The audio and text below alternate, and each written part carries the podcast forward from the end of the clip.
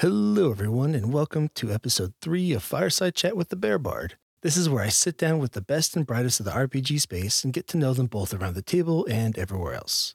Today is a special treat as we have author of Wally DM's Journal of Puzzle Encounters and co author of, as of this recording, new Kickstarter The Quintessential Guide to Monster Encounters, as well as running his own YouTube channel. The man, the myth, the legend, Wally DM. Wally, why don't you go ahead and introduce yourself?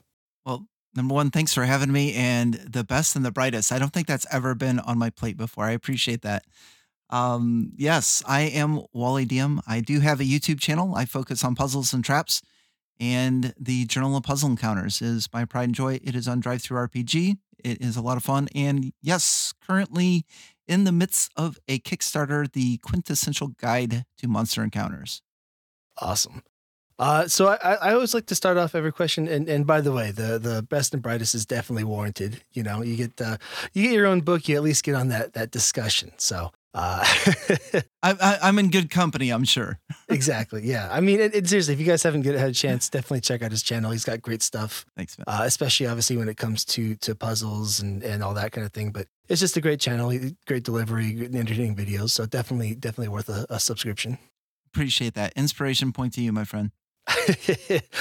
Guess the rest of this is going really well.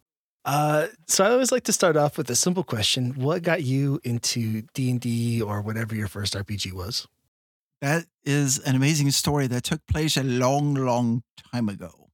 My very first experience with Dungeons and Dragons was actually in the fifth grade.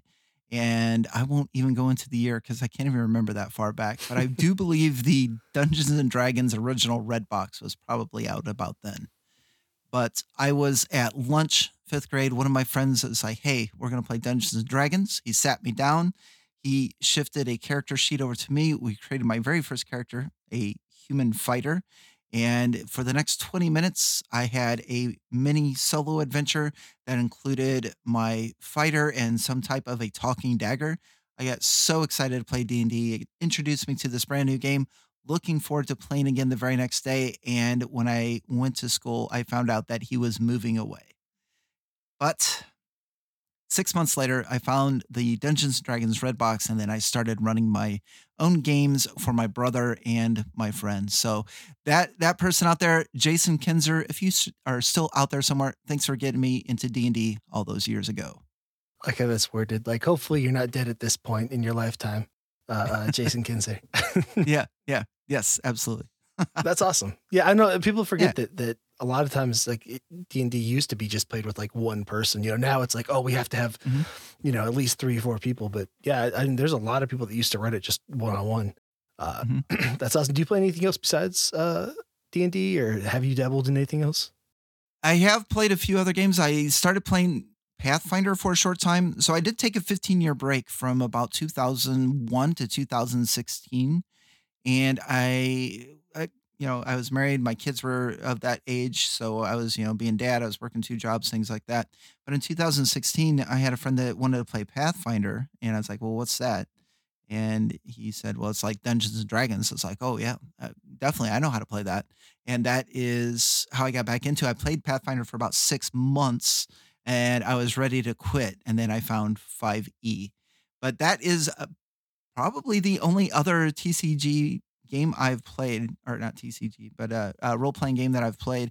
I I have played like a, a, solo adventure in Star Wars and and a few other ones here and there, but nothing on a long term basis. Man, I'm putting together a Morkborg game. I have to get you in, in that. It's uh, Morkborg. It's awesome. It's brutal, but I'm gonna have to get you in, in on that. Uh, is is, is Morkborg? Is that is that newer? Yeah, it's newish. So what it okay. is is it's think of it's Swedish. So okay. think of like Swedish death metal. Uh-huh. And then make it more crazy and then combine it with some D&D in, a low magic setting. All right. Well, here's a funny story about Morkborg. So last year, my puzzle book came out in 2020. And in 2021, I was nominated for an ENnie Award and for the book and I kept losing to Morkborg. And I was like, what is this Morkborg? and why is it just, it was, Morkborg was cleaning house. So I was watching the ENnies and it was like winning every award it was nominated for. It was insane. I was just like, what is this? But it was, yeah, that's, that's my only experience with it. So yeah, you'll have to introduce, uh, introduce me to it at some point. I don't know. I feel like now I need to boycott it since it, it took your award. No, no, that, that's cool, man. it, it's well deserved. I'm sure it's well deserved. Yeah, it's it's just it's a it's an OSR. It's just it's crazy. Like literally the first. Uh, I've you know I've only played it a very little amount of time, but literally like uh, the guy who GM'd it, he mm-hmm. literally's like, okay, well, so we're gonna make you three characters each. and go into it and like because like the, the classes are, are crazy there's like gutterborn scum uh, uh wretched royalty uh just you know the, everything's just like crazy. Like you could start a character and literally have one health point. And that that's, that's a very yeah i mean you know decent is like three health points you know? It uh wow. you know it, and and you know it's not always a grind fest. Mm-hmm but it could be a grind fit, you know. so it's it's awesome though. The book is is I'll have to send you a picture. Or you can Google the book. Okay. It's like it's just you look at the art is just nuts. It looks like it was made by a crazy person. Like literally, there's like pages that are just upside down and stuff. But yeah, but, but it does a really good job. Like like the uh, the beginning adventure that on in there, it does a mm-hmm. way better job than uh, the uh, than D and D of of like talking you through things and all that. So it's it's fun. And then like you're just there's a lot of little things. You know, the equipment getting your equipment in the beginning is actually like you go to a shop and that's what it is. Like you're supposed to role play that, like going to the shop and buying your stuff. So that's that's in character creation. But um, that's that's awesome. Yeah, I mean it's an award winner by a landslide. So I mean it's gotta be great, right? yeah, and actually they just came out with a uh, uh, Cybermorg, Cyberborg or something like that. Okay, it's it's Morkborg, but but cyberpunk. So uh, it looks good. I don't know if it's out yet or it's coming out or uh, right. it, it's on its way if it's not out yet. Um, oh, that's insane. Cool. So, uh, but going back to so so you're you're very uh, familiar with D and D, you know, five E and all yeah. that, obviously. Mm-hmm. Right. What, uh, if if anything, would you change about it? What would I change about five E? I I don't think I'm gonna get my chance. I mean, with one D D coming along, there's not a lot left to change. Obviously, um, uh, probably number one on my hit list is 5e as it is now has got to be passive perception. And it's just I struggle with passive perception. I I loved it. I hated it. I I loved it again. I, I hated it. We we fought. We made up. We went out. We broke up. I mean, passive perception and I have a long, long history together. And I would probably change that. In fact, I did in my own game and I, uh, I, I could go into a long story. I don't know if if that's where we want to go, but yeah, my answer on that, Mister uh, Bear Bart, is going to be passive perception. That's what I would change. Oh, well, you said you have a, a story for us. Let's hear it. Okay, all right. Um, well, I kind of broke it up. Passive perception I, I've seen a lot of live plays. I've seen passive perception used a lot of different ways. I was using it in different ways in my game. I was taking it out. I was putting it back in. I was trying different things. And the way the way that I found that it works is it's just simply a passive score. And a lot of it I will keep true to the 5e rules. I mean, you can use passive perception to roll against stealth and things and things of that nature.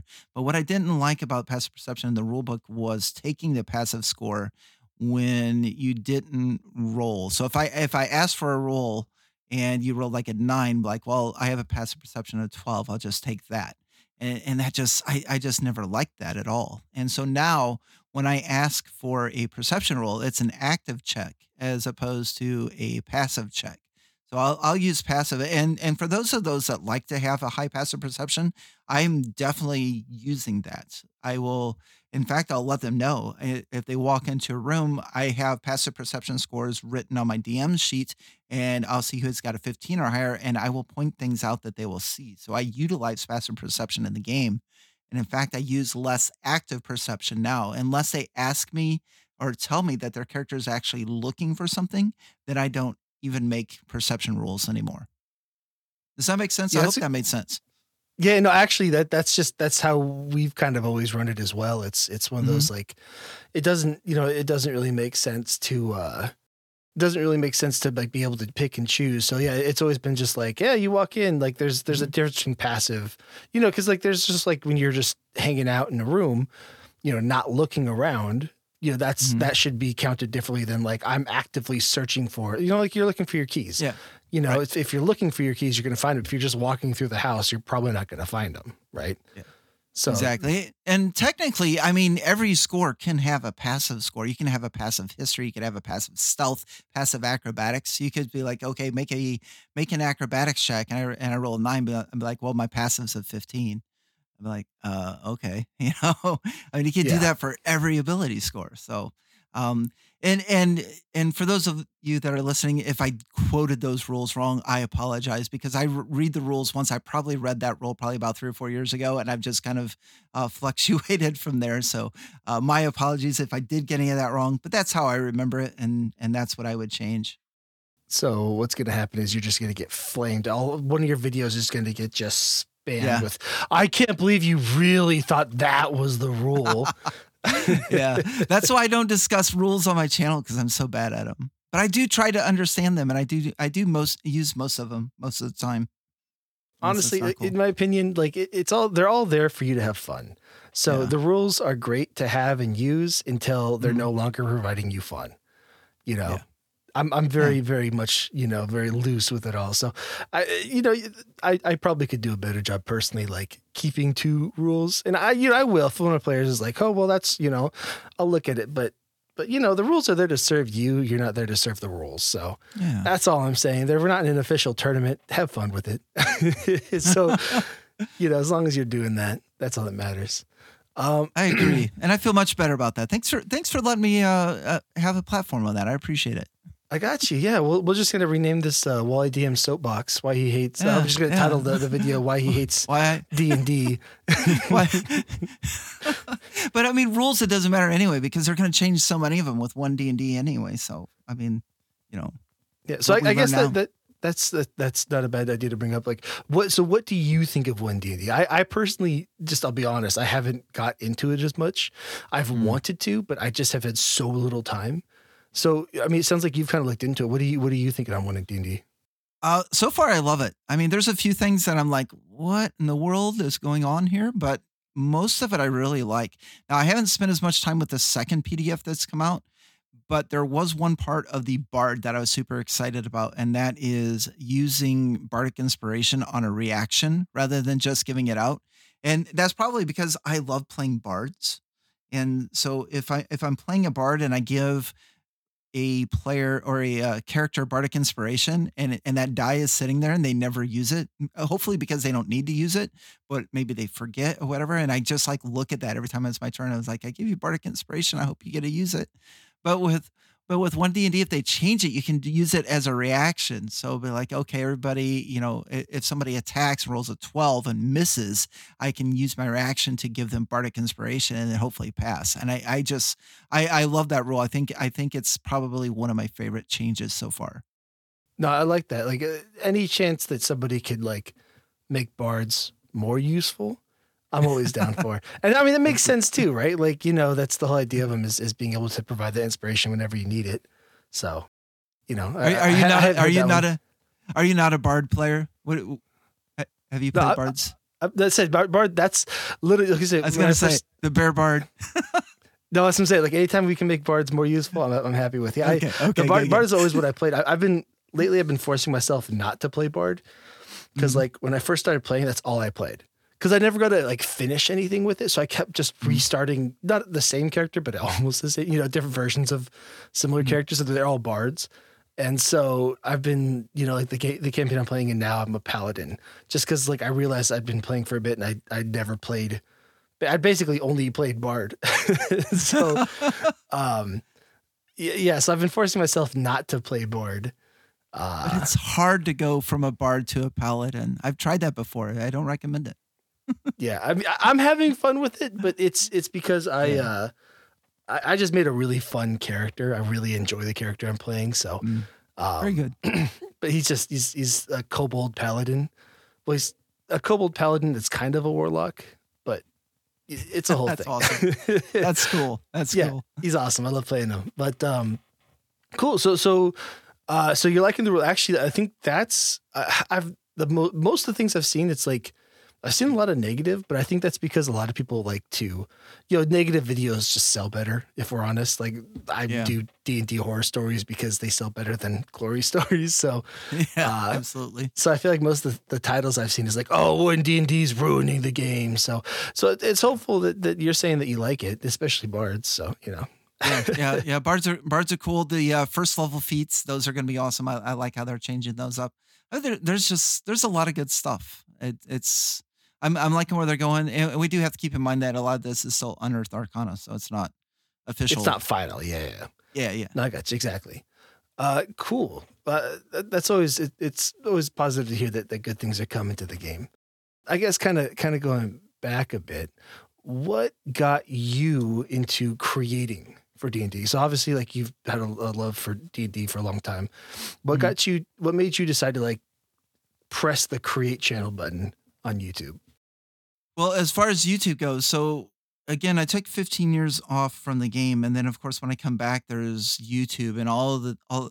Well, I, I say all of these channels. In 2016, there wasn't a lot, but there was a few, and that's how I taught myself how to play Pathfinder. Because even though I have a ton of D and D and Pathfinder books and stuff, I'm not very good at reading. I, I I learn a lot better by watching video, and so I watched a lot of YouTube and I noticed that some of the channels that I, I was watching, they were just simply sharing some ideas. And there was a channel that I was watching that was sharing a few puzzle ideas. This is like, well, I include puzzles in my game. I was like, you know, I should share a few of the idea, ideas that I've run or a few of the um, uh, puzzles that I've created. And so I I took this uh, really awful picture of myself with a brown hoodie with the hood pulled up and put myself in front of an old Ad- Advanced Dungeons and Dragons uh, DM screen. That was my that was my logo. I recorded three puzzle videos, did very little editing.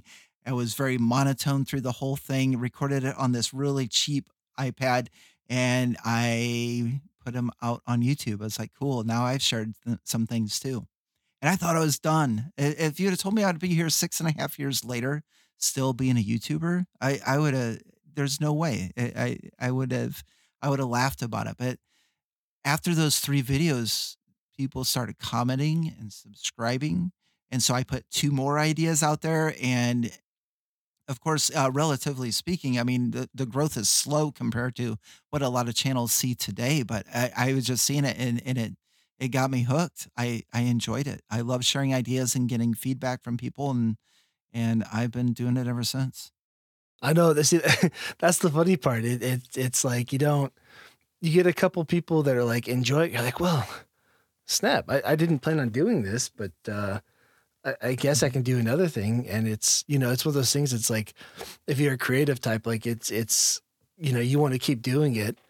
Uh, it, it's tough to stop, but even even though like you know you know how much work it is, it's like it, Oh, yeah. trying to come out with a video weekly. It's so much work, and you start stressing about it. My wife's like, oh my do you do you even enjoy this? You're always stressing about getting a video. out." I'm like, I know, but I love it. It's you know, seeing Yeah. that seeing that growth and that that uh, um seeing the channel develop. Like it's it's I don't want to say addicting because it's you know that that can go kind of a dangerous direction, but um it is kind of you know it is, it, it's it's fun for me. You Yeah. know, it's fun seeing that growth and seeing it it you know you see then you get seeing different people that like have commented for a long time you get the the regulars coming in you're like oh hey it's it's you again stopping in to say hey and check out the video It, yeah, exactly. And for myself personally, I've always been a creator. It was more on the writing side.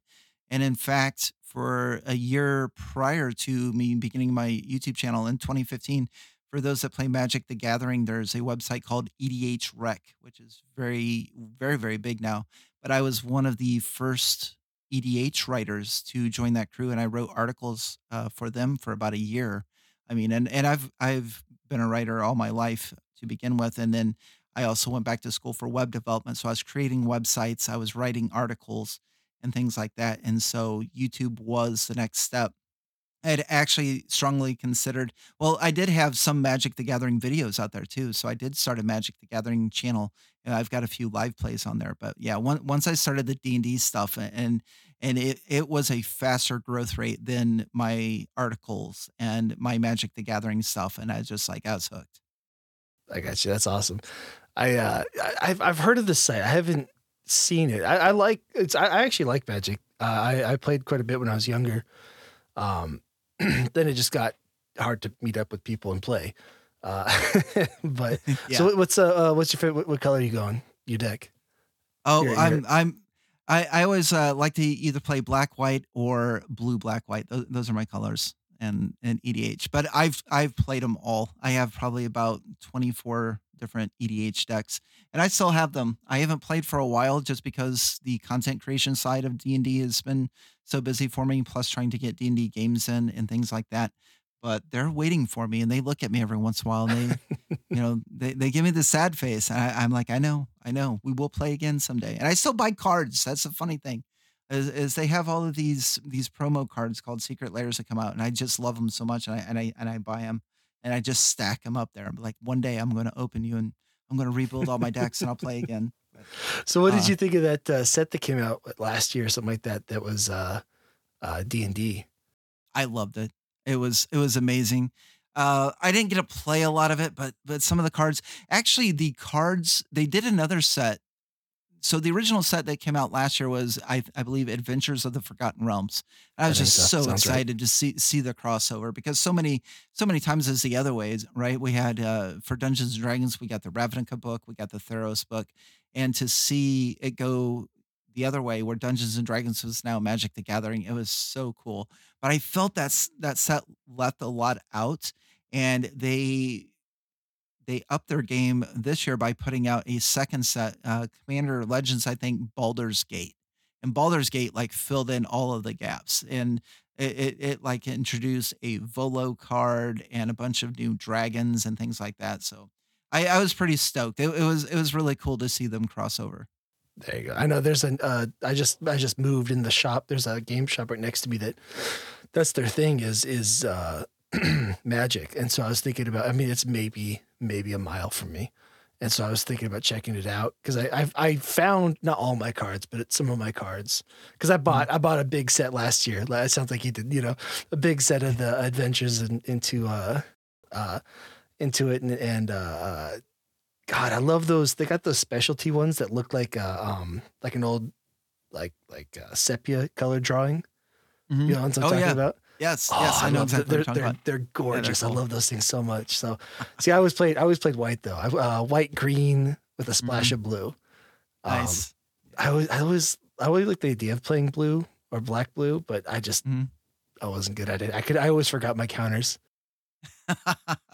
yeah, yeah. It, each color combination definitely brings its own. It, it's it's very similar, honestly, to Dungeons and Dragons and the characters that you play. You know, um, the the colors. I mean, if you were to look hard enough, you you could definitely draw similarities between the colors of Magic and and the different uh, classes and subclasses in D and D. I can see that. Absolutely. Yes. I mean, especially now as they've they've really have tried to to bring those worlds more together uh, in the last few years. You know, I guess it's uh, maybe a little bit of a Hasbro in there, like, hey, think of the expansion possibilities. But Old Uh, Papa Hasbro. Exactly. So so I guess what what keeps you creating because that's you know, six years. That's a long time for on YouTube. That's all. Oh, that's man. basically like three careers, right? I mean. so Yeah. what keeps you still creating for it? I just I just love it, man. I I don't know what it is. I I my videos are taking longer for me to from start to finish. I'm putting about 10 to 12 hours into these 7 to 12 minute puzzle and trap videos. But I I just I just enjoy it and and I enjoy every little part of it. I wish it wasn't it didn't take so long. I wish I could cut that down to about 4 hours but but I just can't. Um, but when those videos publish and I see the comments and and people commenting and people saying, "Hey, I use this idea and it was great," or even when it just comes out, be like, "Hey, this is a cool idea. Here's what I would do." Because when I publish a video that's an idea of a puzzle or a trap encounter that you can use in your game, it's just the way that I would run it. It's not the way to run it. And the subscribers to my channel show me that. They're like, they show me the ways that they would run it and the, the things that they would do differently. And I'm like, man, that's a good idea. I'm glad that this video is out there, it, when I get a chance to run it, I'm going to probably incorporate what they said. And it's, I guess it boils down to the community. It's that's what it is. It's the community. It's the Discord community. It's it's the YouTube, uh, the subscribers to the channel, and I've developed a lot of friendships with all of them over the years, and and I enjoy it. And I don't. I, I like to be included. I don't. I don't want to not be in this space because I, because I enjoy it. I got you. That's awesome. I I uh, I know it's funny. Before I uh, before I started making videos, I very rarely liked a video, and I very rare, very very rarely actually commented because I'm like, you know, you know, they don't care if I comment or whatever. And then I start creating, and I'm just like, holy crap! I love you know the comments. It's like yeah. I read every single comment. Yes you know uh, uh, and you know like likes and stuff like that that helps the algorithm but like the comments like they actually do mean so like they shouldn't. But like you know i love seeing them because i love seeing you know people's reactions to to you know in my case the stories and stuff like that. So people underestimate how much like a, a simple comment on your video can really like make a difference. Yeah uh, absolutely 100% i mean feedback is important and and to be able to get that i mean that's what drives you. I mean seeing seeing more people as in the form of like subscribers to your channel seeing that number go up seeing your view count going up seeing the people that comment on there seeing repeat commenters i mean yeah wh- whether it's a, a, a video or a blog or a podcast if, if you're watching and consuming that content just I mean, leave a message, say, "Hey, thanks for the topic. Enjoyed it." You know, it, it, means the world to them, and it and it keeps your favorite content creators doing what they do. Exactly. Yeah. See, so anytime a creator burns out, it's your fault for not responding enough, commenting enough. That's. Right. That's right. you feel that responsibility. Um, cool. So obviously, you know, your thing is traps and puzzles. Uh, that's what you're known for. Obviously, you have a book about it. That's just kind of. Uh, he's also. I don't know if anyone's seen these. Not anyone, but but if you're listening, you know we do these these DM roundtables. Um, he's led mm-hmm. a number of them, and and every time he does it, he obviously has some trouble uh, uh puzzles and traps kind of sprinkled in there. So mm-hmm. what specifically? like like what made you go to that niche is it just like are you super drawn to that like what and then if so what like what about the traps and puzzles specifically? Because obviously some people don't even really use traps and puzzles or if they do it's like it's just kind of like a passive thing like oh i have to throw them in so i do. So like mm-hmm. what makes you like concentrate on that? I i think when i first started my channel i i connected with the one or the few videos that i seen that already existed that were based on puzzles and traps and I've always felt that it was, or they were an important part. I always considered them the, you know, the third pillar, which is your exploration pillar. You've got your, your, your role playing, your combat, and you have exploration, and that just goes all the way back to old school D and D, the the old basic set in first edition for me, because puzzles and traps were included in those. And when you created a dungeon, a lot of, or at least when I did, I, I, I draw a dungeon and I'd randomly fill it. And I found myself filling it with monsters or leaving empty rooms. And so puzzles and traps filled a lot of those empty rooms for me. And they're a lot of fun. And I've just had this knack for creating them. And I, I, I think they're underutilized. And so if I can help bring ideas for puzzle and trap encounters to uh, to a medium such as YouTube, where other dungeon masters can use them, I, it's it's just a bonus for me. So, um, so I guess to answer the question, it's just a niche area that I I feel like I'm I'm decent at doing, and so I just want to share that and build a community and uh, raise awareness for puzzles and traps in your game. That's awesome. Yeah, I, I I've actually found myself I, I haven't DM'd as much as like you know a lot of the other creators and stuff like that. And so I, I personally myself found myself I love trouble traps and puzzles, but I, I just realized I wasn't putting them in. Uh, it sounds like kind of what you were at before. Like I I just don't. Not it's not on purpose. And uh, actually watching your videos and just like listening to you talk has made me um, like when I went back to DMing, like I started trying to throw in more traps and puzzles because you know just just listening to you, it's like maybe oh yeah, I, I really do because I like making them. Every like every time you've set you uh, uh, if you guys aren't familiar, what he do is he put these dice out there. It's like nine different dice. Uh, what are they called again? Uh, the Rory Story Cubes. Rory Story Cubes.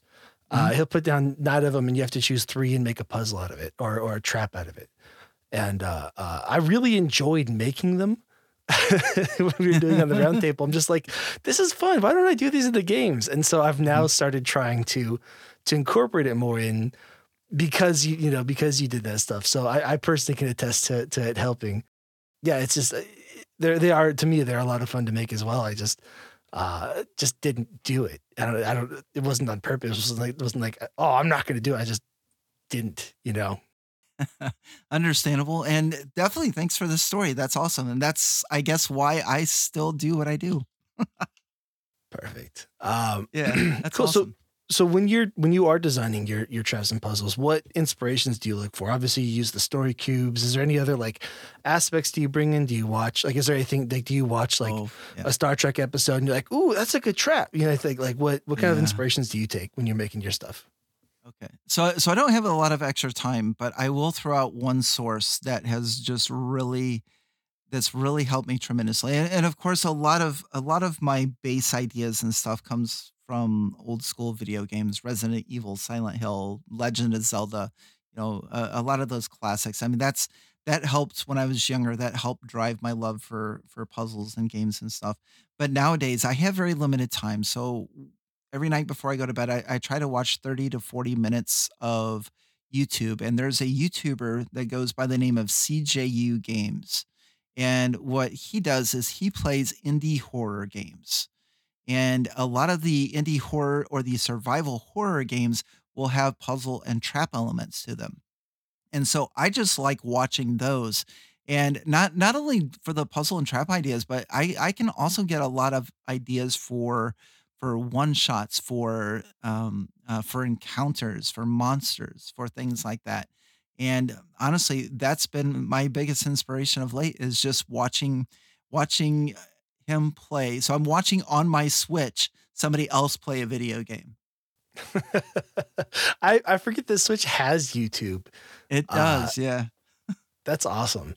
Yeah. Um, hey, well, I, I mean, if you just put it into full screen, it looks like you're playing, so it's basically the same thing, right? That's that's true. Uh, th- this guy here, though, his commentary is just amazing, and it's just like I, I I just enjoy listening to him. It's just it's I don't know, it's soothing or whatever else. And then I see puzzle ideas. I'm just like, oh, that's cool how that works. And they don't even have to be puzzle ideas, just the way two objects interact, or you know, or a part of a story. And it's just and and then my mind is strange, and then I kind of just take it on tangents from there, and then and and that's just what happens. I, I can see that, especially like you being a writer. You know, you hear about that all the time with like, oh, so what inspired you to write this book? Oh, well, my kid was watching this kids show and this one single specific random thing happened and it got me thinking and I wrote a whole uh, you know, horror series about it that had nothing to do with Yeah. that thing, but that one little thing inspired me to do this whole other thing. Yeah, it's crazy, isn't it? Uh, that's awesome. Um, so uh, do you when you play, do you do you tend to DM? Do you tend to just be a player? Is it kind of like 50-50 for you? I, I used to mainly be a dungeon master, and within the past two years, I've put together my Tuesday night play group has a lot of other dungeon masters in it. So I have been very blessed to been able to do both. So I've been doing a lot of both. I've been, I would probably say nowadays it's more of a 50 50 split. But if I had to choose between the two, I'm picking DM all day long. And I think the reason for that is just because I'm I feel like I'm involved on every play of the game. It, it's like when I think back to Little League. I, I was terrible at sports, but I played Little League for a while. And you know how the right fielder can be just standing out there waiting for the ball to be hit to them, or the shortstop, or whatever else.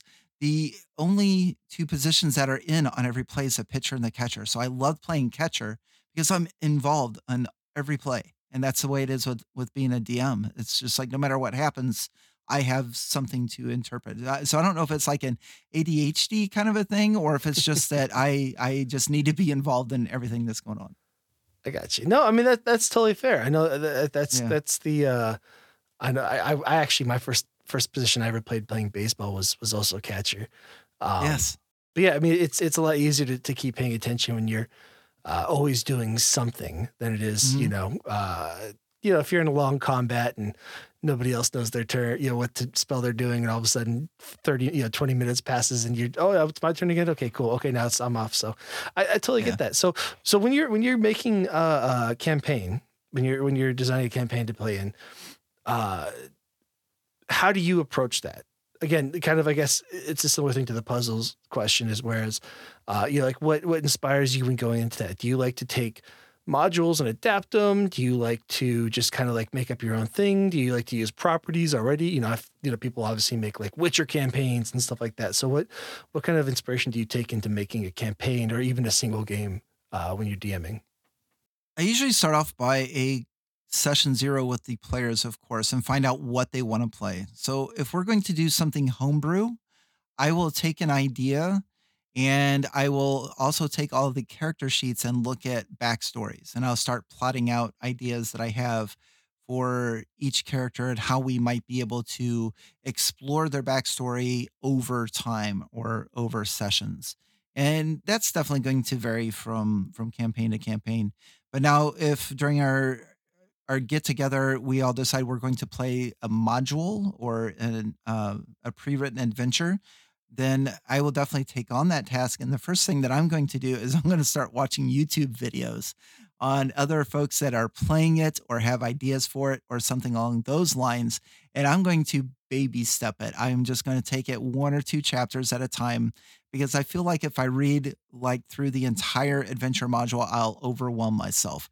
Now, that's not to say I won't skip ahead and see where I need to go if I'm looking at something that doesn't make sense, I'd be like, well, why is this here? Maybe I'll skip ahead to see what happens later. But I like to just take a, a, a few chunks at a time and uh, just be prepared for that. But even with modules, though, a lot of the times I, will I'll throw a ton of homebrew into those as well. So, um, yeah, I like to change things up. I got you. That's an interesting take on it because I obviously, you know, one of my big blocks has been I always feel like I need to come up with a campaign, a whole campaign ahead of time, come up with all this stuff, mm-hmm. and then go into and find players and all that stuff. So you're saying that you like to, I mean, you obviously have a built in group of players, so it's a bit different as far as that, finding a group. But you're saying that you actually go into session zero, take other players, and then build a campaign around that once like after yes. you get everyone together in sessions. So that's interesting. I've, I've, I've, uh, I'd be interested because I, you know, you only talk to so many people, uh, you know, and mm-hmm. nobody said normally people go in at least from my view, you go into it with already the campaign. So that's that's an interesting take. Like like so you'd have like a session zero like way in advance, I, would assume then, and then you kind of like, well, they have these kind of players, and and then so they mm-hmm. so session zero they they don't even know. You're not telling your your players where you're going. You're just trying to get a vibe for what you want to do. Right. Yeah, exactly. I'll just see what they want to do. I mean, there was one time we got a group of us together and uh, we're like, okay, we're going to start a campaign in Ravnica. It's like, okay, cool. Uh, what guilds are we going to do? What what would you like? And they all decided that they wanted to be in the Dimir Guild, which is a spy guild. And so from there, I started crafting a few espionage missions and, and things like that, and looked at those that did include backstories and, and things, and, and seen where I could include pieces of those. So yeah, that, that's my favorite. I, I don't ever like to write a story and then have them play through it. I, I like to work with the players uh, to build their story and then run it for them. I like that. That's that's that that seems like a fun way of doing it. And then it, it's you know they're because obviously any story, no matter what you're doing, it's not the DM telling a story. It's the group creating a story together. So if you start from the base doing it that way, you know you could really build something that everyone feels like they're connected to and a part of. So I like that. Absolutely. Yeah. How so? How do you do it? Do you usually run modules? Do you do campaigns? Do you mostly uh, DM? Do you mostly play? so I've I've done. This is actually my next question for you. Uh, I've I've done one campaign. So I, I again I'm fairly new to running it. Back in three five, okay. I did a couple like one shot things, but it was so so half uh, uh half assed. It was like we but so a buddy of mine, he had he was in this house with like a bunch of other guys, and uh, one of those guys, a couple of those guys played D and D. This is again three five, and mm-hmm. so. Mm-hmm. They're just like, hey, you guys want to play D and D? I'm like, yeah, I've always wanted to try it. Sure, I've, you know, um, I was the nerdy kid always playing RPG video games, so it's the next step, right? um, and so, you know, we did it, and they were it was they made a terrible environment. Like looking back on it, they made a very adversarial environment. You know, like literally two two two of the players that you know we're a young men. Let's be honest. You know, they're uh, between eighteen and like twenty two. So, um, two of the players almost like actually got in a fight. You know, it was very like uh, on edge environment. But you know, then we took it off to the side because I didn't really know those guys as well. But I took you know my buddy and I and a, a few other people we went off to the side, and I'm just like, well, I could kind of do this, and so like I kind of ran a couple uh, like that again, just made it up off the cuff. Um, and then I had a big gap as well, just you know where I moved away and came back, and um, not quite 15 years, but it was probably probably about a decade. Um, Oh wow.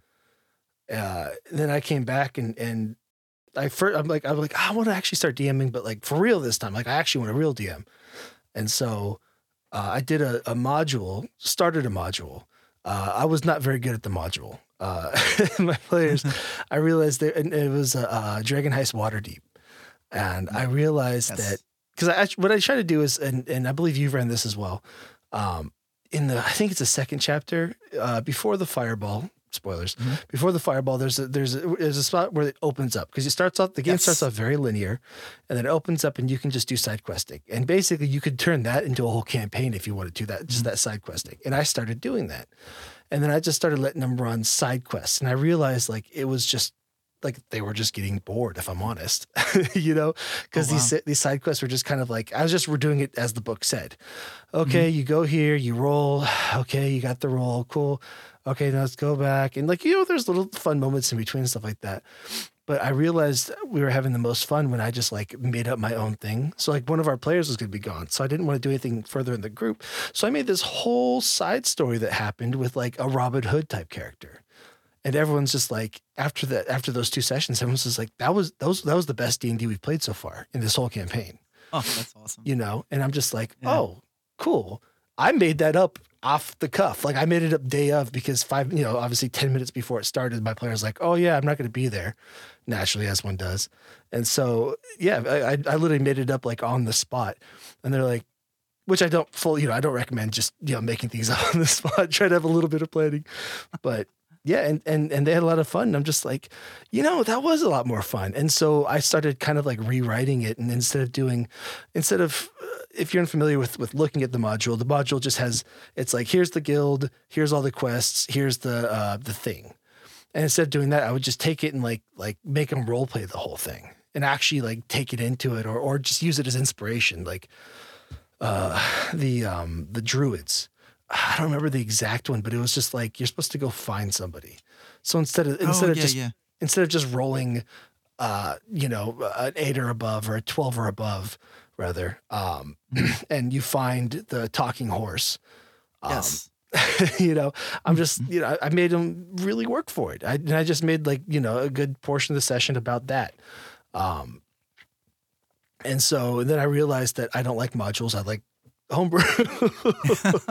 That's a really long way of saying i i like to homebrew and i realized like that's Mhm. that's what i like to do. And so uh since then i I've, i'm actually designing a campaign now um and and trying to get a group together for it. Uh but I've done some one shots and stuff, uh, and and I've I kind of played with a couple ideas there, and, and yeah, I just I just homebrew it, kind of throw some stuff together, and I I personally much prefer that because I realized that the reason I wanted to DM was as a creative exercise for myself, and so I I like the idea of being a writer, but I'm far too lazy. I'm not I'm not as cool as Wally here, and so uh, I love the idea of being a writer, and and so I can use those ideas that I have for stories and stuff like that.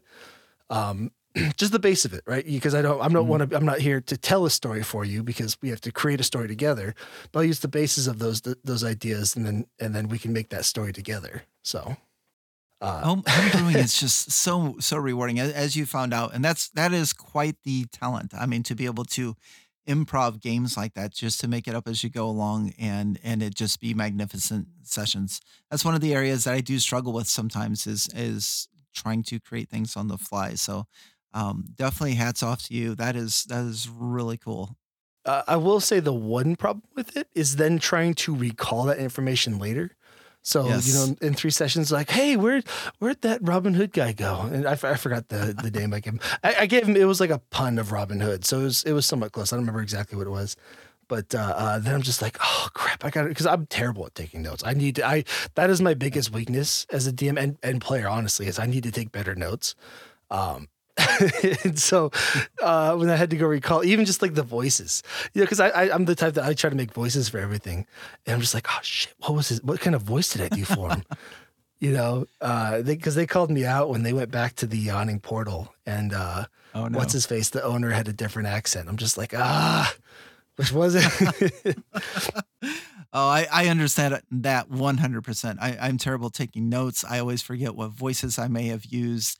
And I used to have a few beers on game night as well. So that didn't help my memory at all either. I'd wake up the next day and and they told me, yeah, hey, thanks for that thousand gold pieces. Like I gave you a thousand gold pieces. And I didn't even know. Um, I could have, I could not have. They could have been messing with me. Who knows? Because my memory was bad. oh man, you're like, uh, I just broke my economy. but yeah, that that chapter you're talking about in Dragon Heist, that Trollskull Alley, it is wide open. And I've actually thought about doing some videos on that because that was actually one of my favorite chapters because we made up so much of the stuff for that. It, it it does you you get the in the book you you get the house or Trollskull Manor. You can join factions if you want, and you go on a faction mission. And then when you're ready, you go on to uh, to chapter three. I think we spent a lot of time, a lot of time in chapter two because the the whole when they got Trollskull Manor, I made an entire dungeon crawl out of that. I, I that's where I put in a couple of puzzles. I went through and and there wasn't just one ghost there. There was three or four of them, and they needed to help them. They needed to free them, and it was just so much fun. And then we I took the those uh, those faction missions that you're talking about. They're they're you really just have to elaborate them or just use it for an idea and then build it um, and then build on top of it like you did. Um, I, I, think the one that I ended up using was something about the scarecrows, and that led them when when I ran that, it led them outside of Waterdeep, and we spent like four sessions outside of Waterdeep dealing with scarecrows and cultists and stuff like that. And and they're like, "Wow, is this really part of the book?" I'm like, "No." Honestly, actually, that that it's funny that you mentioned that scarecrow one because that scarecrow one was the first one I ran after I realized that I'm just going to change them all up. And so mm-hmm.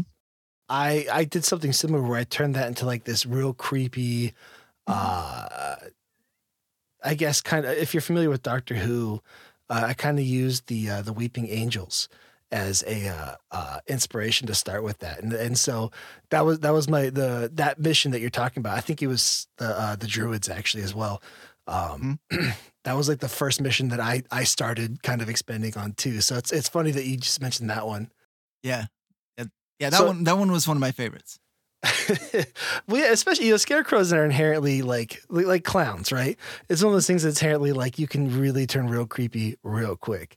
So, so I guess uh, not since since you asked me, that was that was uh, uh, my next question for you is uh, if given the choice, are you going module homebrew? Are you kind of like what you said, where you took the module and you uh, and you kind of adapted it with your own like preference? Like what what are you what are you doing?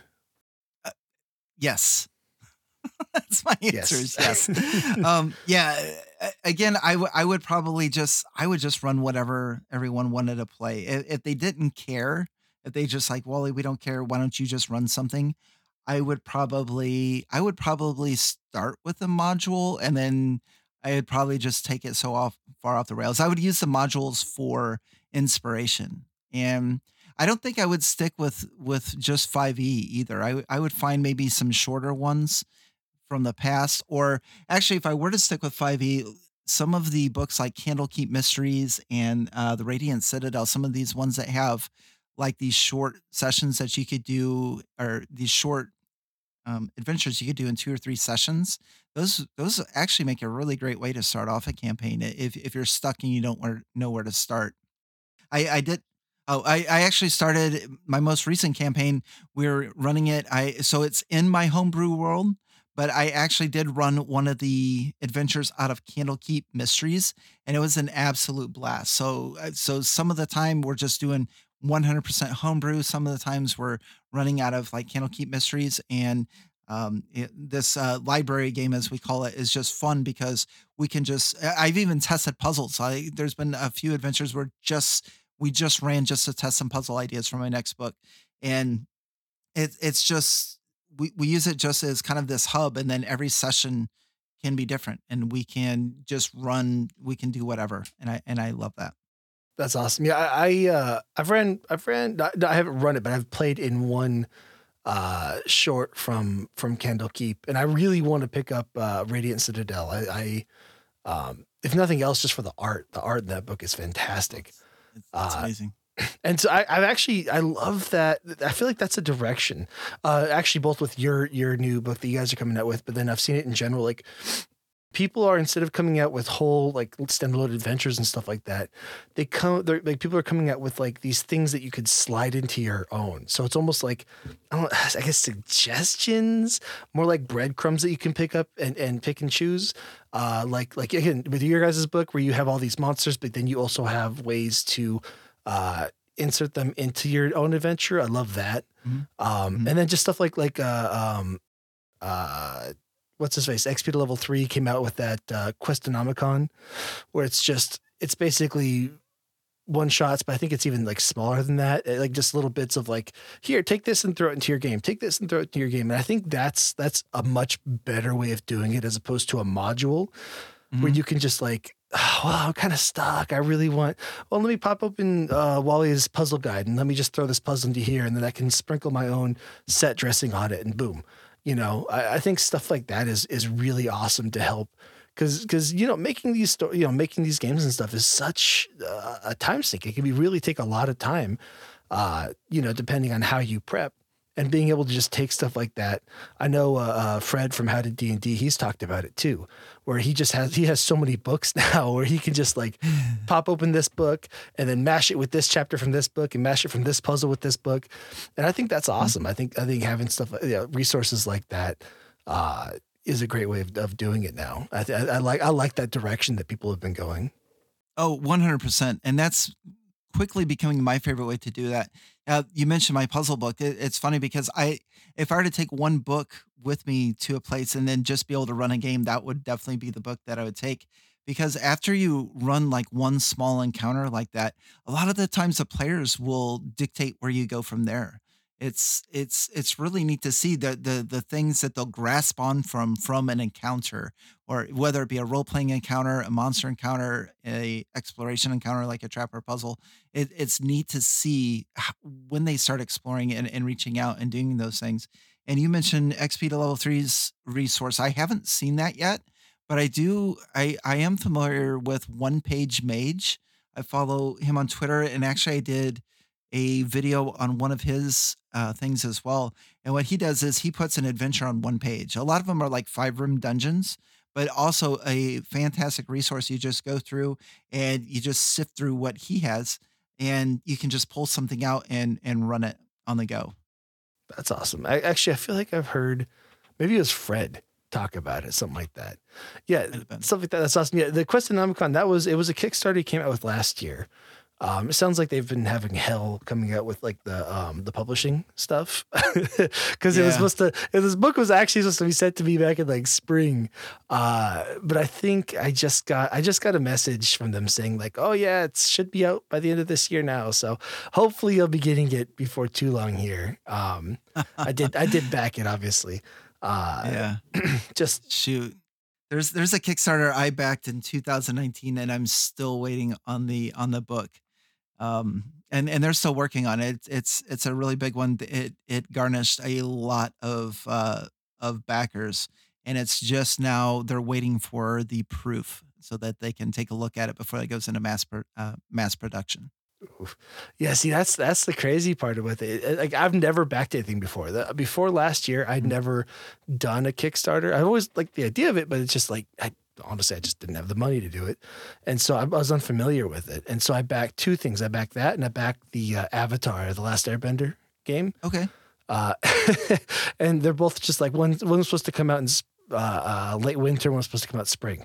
I'm just like, oh, that's awesome, cool. Well, here I am a year later. I'm just like, oh, that, and then everyone's like, oh, that's pretty normal. So I think Avatar actually just like there's, I think they either just Wow. sent the book out or like they're sending it out this month, um, which will be fun. It's I think it's built off the uh, Powered the, by the Apocalypse engine, Okay. which is a very popular engine.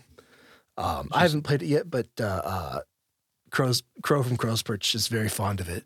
Uh, and so uh, I have I, I, I'm getting that, and then the Questonomicon, uh, and then then your book uh, just today was was or yesterday today or yesterday whenever I backed it was the uh, uh, first was the third book I've ever uh, first thing third Awesome. third thing I've ever backed on there I should say so. Uh, I'm honored. Thanks, man. I I appreciate got that. you. Yeah. See, it it it, ta- it takes you know. I'm just like you know what? If I'm going to do it, it's got to be, it's Yeah. got to be like the man, the myth, legend himself. So. Oh, there we go. it, it is funny you say that though. I have backed a lot of YouTubers' books and, and their projects. There's there's so many. I, I I could probably just look at my bookshelf and and just go through all the different um, YouTubers that I've uh, supported their projects. So because we're I mean we're all in the same space and it's all uh, I, I very much like the idea that um, you know we all support each other and stuff and and and I, I really feel like the D and D YouTube community is is pretty pretty interwoven. I, I I think I think everybody's pretty friendly with each other, and if you need help or if you want to support each other, I think I, I think it's a pretty solid community. So, um, so thanks for backing my Kickstarter. I appreciate it, and hopefully someday I will be able to return the favor. Actually, funny enough, I am working on a book. It's There it's you go. a long way out, but uh, it's a it's a five setting book. Actually, was, I'd say five e setting book. I, I don't know. I might be Mhm. changing it to a one D and D depending on when it actually comes out. But um, yeah, it it's uh, uh, very early early stages. But I don't now, now that I say it's funny because like now that I'm getting more into the community, which I honestly it is. I, it, that's the one thing I've noticed is that it you know you hear about all these like horror stories with um, you know, these different communities that, that eat each other alive, especially, you know, like the commentary community and stuff like that on YouTube. And and with D and D, it really has seemed very positive for the most part. I mean, there's always gonna be a couple outliers. Right. But overall, like like you know, people are super supportive. And it's, you know, obviously D and D's grown a lot and it's a lot more popular than it used to be, but it's still fairly niche when you compare it to like Yeah. you know, the Jake Pauls and, and these crazy huge YouTubers. Um, you know, it is it is fairly niche and it's it's I think the only one with over a million that I can think of would be uh Critical Role.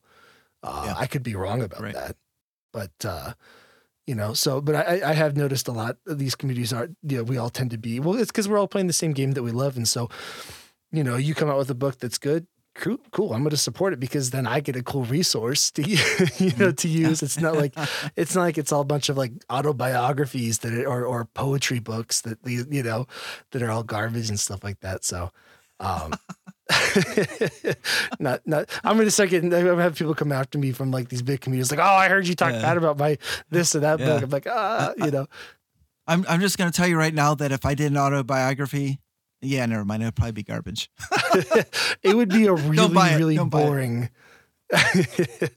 See, what I'll do is I'll do a, a fictitious autobiography. It'll just be Yeah. absolutely lies, but it'll be really entertaining. That's that's all you need, man. the life of Bear Bard. Uh, Nice. Perfect. Uh, no, that, that's awesome. So, uh, you know, obviously we've been talking for a while, and I, I, I genuinely super appreciate. Uh, I do have one last question for you, and this is probably the most important question of the day. What is your favorite kind of bear? Favorite kind of bear. Well, I do have to say that I've got to go with the bear bard, man. I gotta go with the bear Hey, first person to get that one right. Everyone always says, "Oh, I like polar bears and moon bears." It's like, no, it's the bear bard. That is that It's is the the, correct bard. answer. And nobody Perfect. will ever know that I got that question wrong before. So eh. Perfect. No, I, I, I really genuinely appreciate you taking the time. It's been awesome sitting down and talking with you. Uh, I've been lucky enough to to uh, you know get to know you through the DM roundtables and stuff like that. But I was a fan Yeah. first, so it has been awesome for me uh, being able to get to talk to you and, and you know just sitting down now and, and being able to talk. This is uh, this has been a lot of fun. Um, go ahead and uh, uh, plug anything if you want to go ahead and, and just plug your things. Get uh, what are you working on? Anything coming up that you want people to to look out for? Well, I am working on a Kickstarter, and depending on when this goes live, it may still be out there for you to back. That would be awesome. Um, I do puzzles and traps. You can find me Wally DM on YouTube, and I have a book, The Journal of Puzzle Encounters on DriveThruRPG. But most importantly, keep supporting the Bear Bard. I always appreciate seeing fantastic YouTubers that are going to be much greater than myself at some point. So, um, thanks for having me on, my friend, and I have enjoyed watching your content on a uh, weekly basis, and I enjoy. Um, I just enjoy being here, man. Thank you so much. Roundtables and everything. Awesome. Thank you so much. Uh, again, if you guys are listening to this on uh, on anything, make sure to give it a like, uh, give it a follow. If you guys are listening on something with a rating system, go ahead, give it a five star. We always appreciate it. And uh, uh, make sure that you are subscribed to both Wally DM and myself. The subs and, and comments, obviously, are always appreciated. But I think that's going to go ahead and do it for us today. Remember to stay kind, stay beautiful, and keep on living that bard life.